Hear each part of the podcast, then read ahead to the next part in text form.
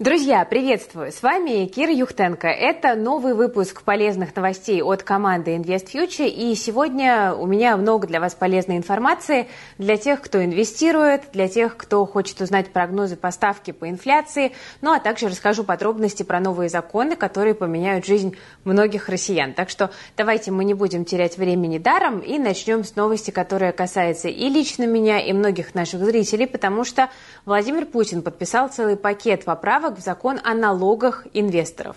Что конкретно меняется? Во-первых, теперь брокеры обязаны справедливо удерживать НДФЛ с купонов облигаций. Уплаченный НКД, то есть накопленный купонный доход, будут учитывать при выплате первого купона. Этот пункт вступает в силу с 1 января. Поправки обязывают брокеров удерживать НДФЛ по итогам года при обналичивании средств или при закрытии брокерского договора. Ранее Ассоциация владельцев облигаций пришла к выводу, что большинство брокеров списывают НДФЛ в момент зачисления купонного дохода на брокерский счет и при этом из этих поступлений не вычитаются расходы на уплату накопленного купонного дохода. И из-за этого налогом в моменте облагался не чистый финансовый результат, который был получен, и к тому же часто сумма удержания превышала величину налоговой базы инвестора. Переплату брокеры раньше возвращали только после 31 декабря, когда уже завершался налоговый период. И таким образом в течение года инвестор что? Инвестор не мог управлять своими деньгами, которые уходили на уплату налога. Тут еще добавлю, что э, не дожидаясь, когда изменения вступят в силу, на новый справедливый порядок удержания НДФЛ перешел э, Сбер, брокер. Э, тут такой маленький спойлер, про сам банк сегодня тоже будут новости. Еще один пункт поправок назначает брокера или доверительного управляющего налоговым агентом при выплате купонного дохода. Раньше за это отвечал депозитарий. Этот пункт начинает действовать сразу после публикации закона. Кроме того, друзья, для владельцев конвертированных в акции депозитарных расписок теперь сохраняется налоговая льгота на долгосрочное владение бумагами. Инвесторы смогут претендовать на ЛДВ, если они владели такими расписками не меньше трех лет. За каждый год владения они смогут сделать налоговый вычет до 3 миллионов рублей. Эти изменения с 1 января также в силу вступают. Ну и последние два пункта поправок отменяют налог на доход от обмена евробандов на замещающие облигации и позволяют брокерам и управляющим рассчитывать и выплачивать НДФЛ по иностранным дивидендам. Первое изменение касается только бумаг, которыми инвесторы владели на 1 марта 2022 года. А вот второе снимет с инвесторов необходимость самостоятельно отчитываться по доходу, полученному от иностранных компаний, и уплачивать с них налог.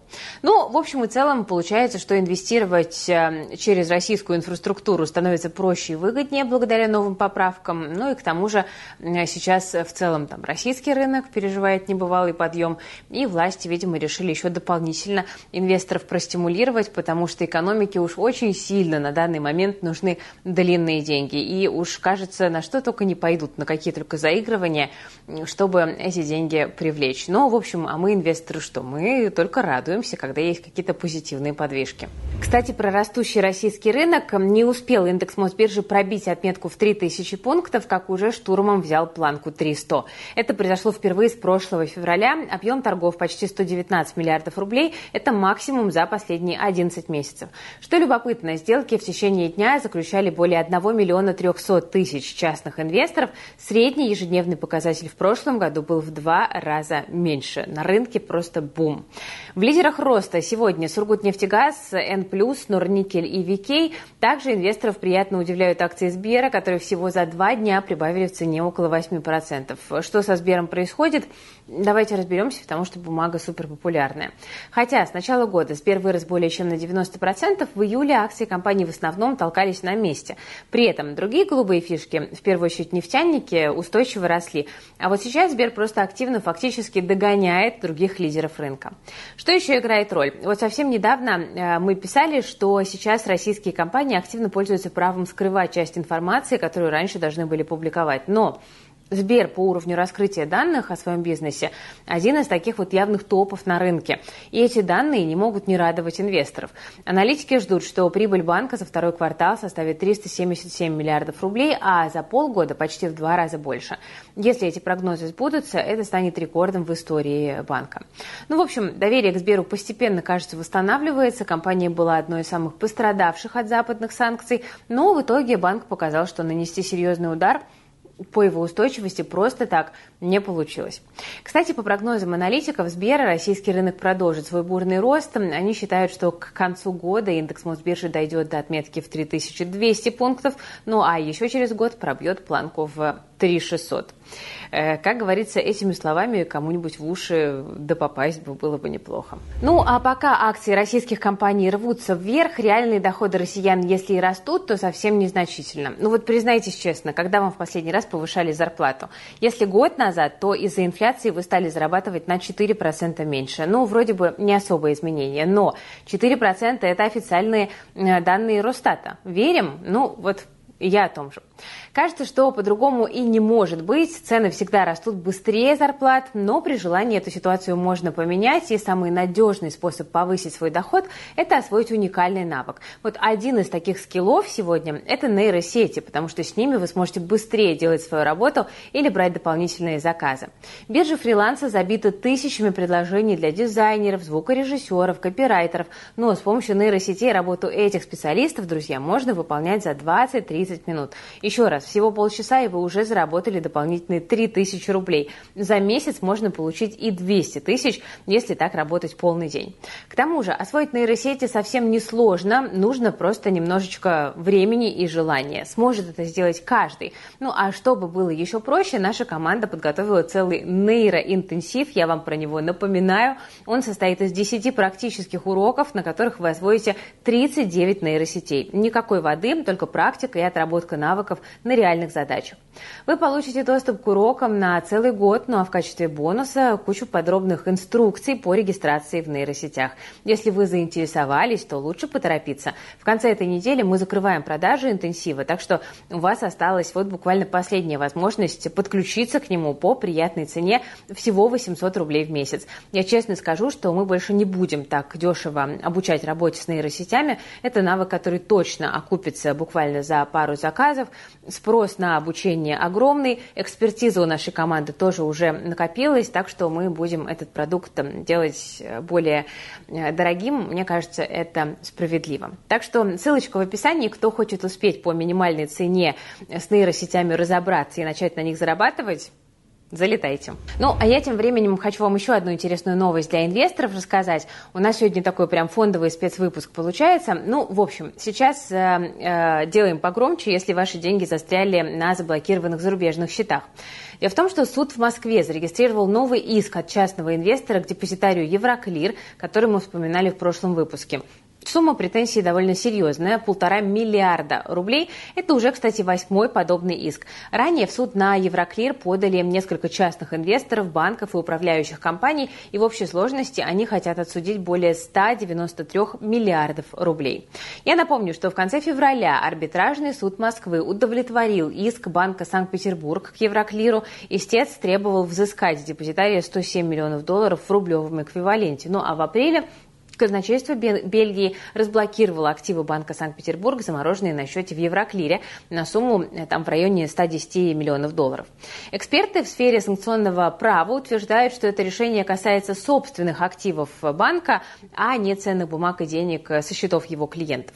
Тут еще отмечу, что активы россиян застряли не только на европейских счетах. Например, некоторые инвесторы смогли вывести часть бумаг, заблокированных в Emirates NBD. Это второй по размеру Банк Объединенных Арабских Эмиратов, я напомню. Но речь идет только об американских ценных бумагах и деньгах которые остались на инвестиционных счетах банка. Операции с европейскими бумагами для россиян все еще по-прежнему ограничены. Тут ничего не поменялось.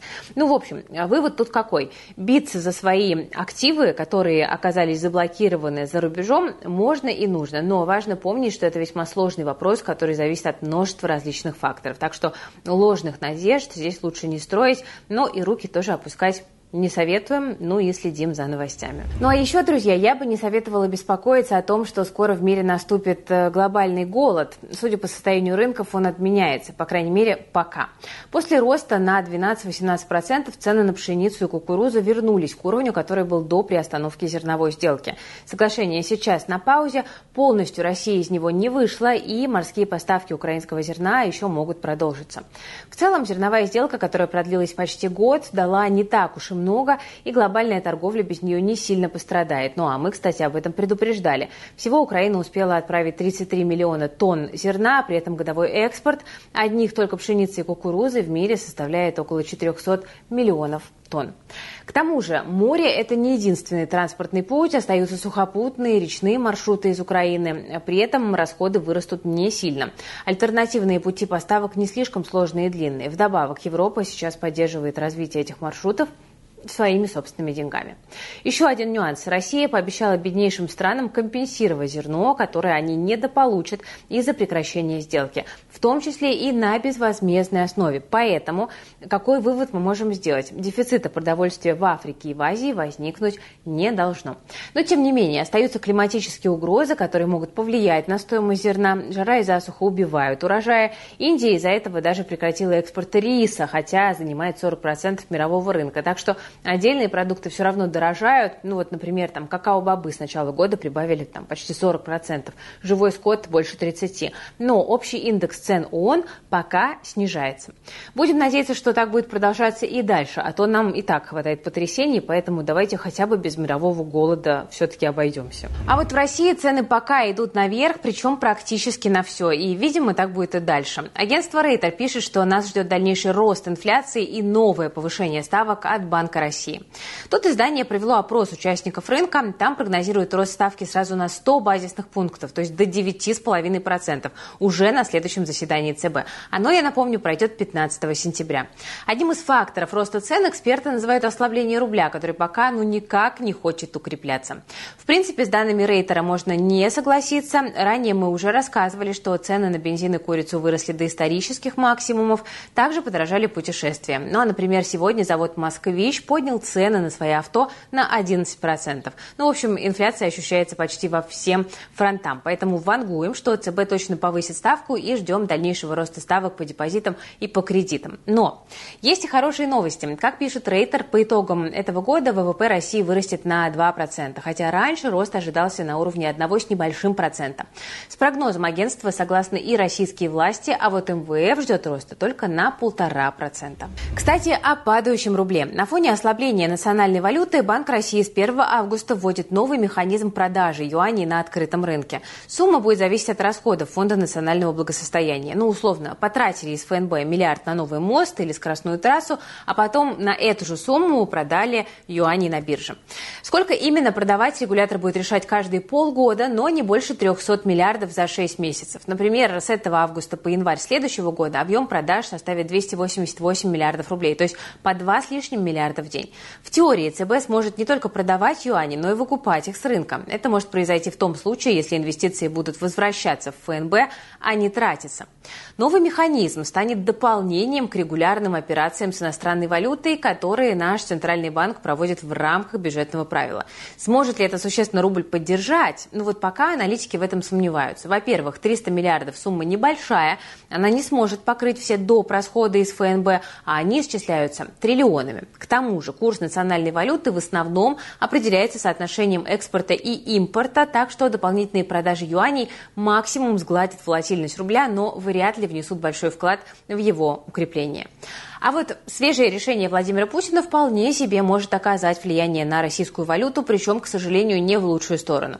Дело в том, что накануне президент разрешил экспортерам, которые продают товары за рубеж по межправительственным соглашениям, оставлять валюту на зарубежных счетах. То есть в таком формате, например, идут поставки газа в Китай и Турцию. То есть теперь валюта с таких крупных сделок не будет сразу же поступать в Россию. А это может стать дополнительным фактором для ослабления курса российского рубля. Имейте в виду. Кстати, сегодняшний день для российской валюты снова закончился падением. На открытии торгов за 1 доллар просили больше 92 рублей. В течение дня просадку удалось немножко отыграть, но к вечеру снова американская валюта подорожала до этой отметки. Вот прям тянет на 92. Ничего с собой доллар поделать не может. Если продавать, покупать юани вы не собираетесь, но думаете о покупке квартиры, то следующая новость для вас. В августе в силу вступают сразу несколько законов, которые касаются сделок с недвижимостью. Например, Например, с сегодняшнего дня появилась дополнительная защита для тех, кто покупает квартиры у банкротов. Если такое жилье единственное, а сделку с банкротом признают недействительной в суде, то покупатель сможет вернуть деньги, не дожидаясь очереди в реестре кредиторов. Также можно будет оставить квартиру себе, доплатив до ее рыночной стоимости. С 4 августа в России станет проще зарегистрировать право собственности на недострое. Незавершенные объекты можно будет оформить без подготовки технического плана. Раньше Росреестр периодически отказывал в регистрации как раз из-за ошибок в техплане, тем более ждать этот документ приходилось от двух недель до месяца. Нововведение касается недостроев, которые находятся в федеральной или региональной собственности. Сейчас в этом перечне более 80 тысяч таких объектов. Еще одно нововведение, которое уже на этой неделе заработает, дорогую недвижимость, которую изъяли у коррупционеров, теперь можно будет купить на аукционе. На торги э, будут выставлять жилье, цена которого в два и более раза выше средней стоимости в конкретном регионе. За последний год у взяточников конфисковали более 100 жилых объектов, и теперь каждый россиянин сможет почувствовать, насколько роскошно живут люди, которые попались на коррупции. Но, правда, юристы предупреждают, что покупка квартир на аукционе – дело более рискованное, чем традиционная сделка с недвижимостью. Так что если уже купили, знаете, или прикупить себе дворец какого-нибудь коррупционера, лучше сначала проконсультироваться с юристом. Кстати, вместо консультанта можно использовать наш телеграм-канал про недвижимость «Деньги из бетона». Там мы рассказываем про аукционную, ипотеку, продажу, аренду и вообще про все, что с жильем связано. А еще мы помогаем сэкономить на ремонте и получить налоговый вычет за операции с недвижимостью. Ну, в общем, подписывайтесь на канал по ссылочке в описании и получайте своего личного бесплатного консультанта по вопросам недвижимости недвижимости. Э, кстати, в канале у нас посты выходят каждый день, а вот в последнем закрепленном комментарии есть подборочка материалов, которые помогут вам сберечь не одну и даже не 10 тысяч рублей, э, когда вы инвестируете в недвижимость. Так что забирайте себе полезности и будьте более грамотным инвестором в бетон вместе с нашим телеграм-каналом по ссылочке в описании подписывайтесь. И вот мы начали с законов, и в конце тоже немного о законах, которые повлияют на нашу жизнь. Вот накануне тот же Владимир Путин подписал документ, который запрещает регистрацию на российских онлайн-сервисах через иностранную электронную почту. С 1 декабря зайти на отечественный ресурс через сервис от Гугла или с помощью Apple ID станет невозможно. Прямо сейчас не стоит паниковать, обратной силы закон не имеет, и те аккаунты, где для регистрации использовалась иностранная почта, продолжит работать как раньше. Но вот новые таким образом создать уже не получится. То есть теперь зарегистрироваться на отечественном сайте можно будет только при помощи российской электронной почты, своего номера телефона или через полтора через портал госуслуг. Э, также остается возможность предоставить свои биометрические данные для желающих. Тут сразу возникает вопрос, а что будет с Яндексом, который владеет одним из самых популярных почтовых сервисов в России СНГ? Очевидно, что компанию ждет приток новых пользователей, и она сможет на этом неплохо заработать. Но, как говорил Чапаев в том старом анекдоте, есть один нюанс. Компания это, конечно, российская, но сам холдинг зарегистрирован все еще в Нидерландах. И по идее, если материнская компания Яндекса находится за рубежом, то новый закон должен коснуться и его почтовых сервисов тоже. Неоднозначно тут все. Вот смотрите, если многострадальные разделения Яндекса все-таки пройдут успешно, то все основные бизнесы перейдут в Россию. Это поисковик, почта, карта, навигатор и так далее. За рубежом, я напомню, останутся только высокотехнологичные проекты компании, ну, например, беспилотники. Но вот если разделения не будет и компания останется в офшорах, то вот здесь перспективы уже непонятны, поэтому ждем перерегистрации и надеемся, что почта от Яндекса останется с нами, и Яндекс как компания э, станет бенефициаром от этой ситуации, ну и, соответственно, ее акционеры тоже. И еще один привычный для многих сервис, работать с которым теперь станет сложнее, приложение от Тинькофф Банка, который недавно попал под санкции США, удалили из Google Play. Я напомню, что из App Store оно, оно пропало еще в далеком марте.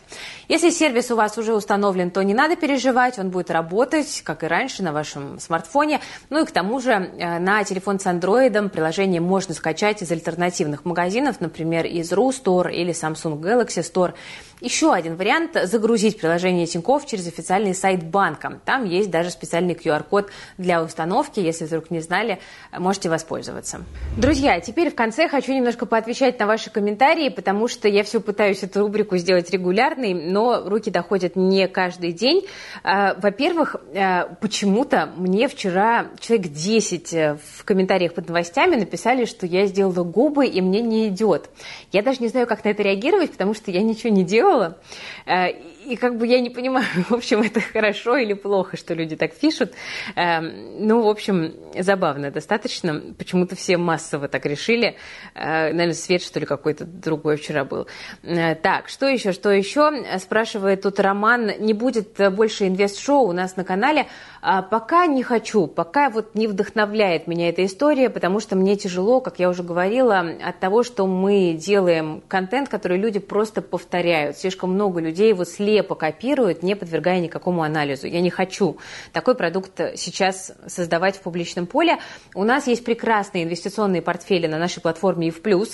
Подписчики их знают, любят и ценят. Не подписчики могут тоже присоединиться к подписке, пользоваться информацией. Они тоже не для копирования у нас существуют, для как бы размышления, э, но наши аналитики прям там регулярно добавляют новые акции, делают ребалансировку, у нас портфели там разбиты по финансовым целям. В общем, такая очень профессиональная история, и мне кажется, что ее на данный момент достаточно. Пока публичного инвест-шоу я делать э, не хочу. Э, так, что еще, что еще? Были вопросы по поводу Jetland, потому что у нас на канале вышло интервью с SEO компании Jetland Романом Хорошевым. Очень хороший, кстати, разговор получился, простите за тавтологию, с Романом, потому что мы поговорили вот и про вывод денег, на эту тему много вопросов, и про налоги, и про многое другое. Роман прям по полочкам разложил. Вы можете посмотреть. Ссылочку на интервью с Романом я оставлю в описании к этому видео. Э, посмотрите, пожалуйста, если вы пропустили, потому что тема сейчас вызывает очень большой интерес. Ну вот тут Максим спрашивает, а на чем зарабатывает платформа? Так все просто, ну как, как и банк, да, она привлекает дешевые деньги и выдает дает более дорогие, э, соответственно, займы для бизнеса, которому эти деньги нужны. Вот. При этом с инвестора непосредственно JetLand ничего не получает.